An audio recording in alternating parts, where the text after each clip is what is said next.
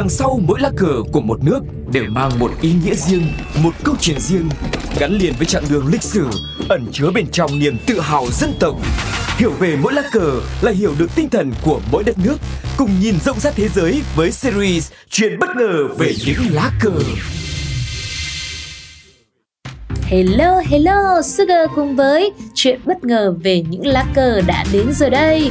Quay trở lại và lợi hại hơn xưa thì hôm nay chúng ta sẽ cùng nhau vi vu đến với Bangladesh để xem quốc kỳ của nước này có gì đặc biệt không nhé.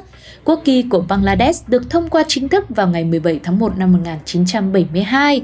Lá cờ bao gồm một hình tròn màu đỏ đặt trên nền ngữ màu xanh đậm Điểm khác biệt của nó là dù rất nổi bật nhưng phần màu đỏ lại không nằm ở chính giữa lá cờ mà nó lại nằm hơi lệch ở bên trái. Chúng ta có thể nhìn thấy sự chênh lệch này rõ rệt hơn khi mà lá cờ được kéo lên.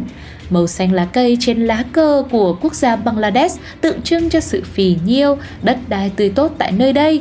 Ngược lại, màu tròn đỏ thì khiến cho người ta liên tưởng đến mặt trời đỏ, tượng trưng cho sự hy sinh của những người Bengal trong cuộc chiến giành độc lập quan trọng nhất đất nước.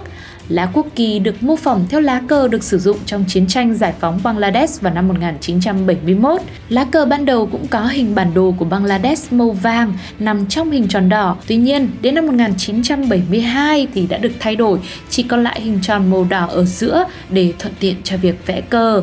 Có một sự kiện rất đặc biệt liên quan tới quốc kỳ của Bangladesh là vào ngày 16 tháng 12 năm 2013 đã có hơn 27.000 tình nguyện viên của quốc gia này tập trung tại sân diễu hành quốc gia để tạo thành một lá cờ người kỷ niệm ngày chiến thắng lần thứ 42 của đất nước. Và đây chính là lá cờ lớn nhất do con người xếp thành và đến ngày nay nó vẫn là một kỷ lục được kỷ lục Guinness Thế giới công nhận. Mọi người có cảm thấy ấn tượng với thông tin này không? Với quốc kỳ của Bangladesh không? Thì à, hãy chia sẻ cùng với chúng tôi nhé. Hãy cùng comment những điều mà bạn biết hoặc là mọi người muốn chuyện bất ngờ về những lá cờ, chia sẻ kỹ hơn về quốc kỳ của một quốc gia nào đó cũng đừng ngần ngại để lại bình luận trên ứng dụng FPT Play hoặc nhắn tin qua fanpage Pladio.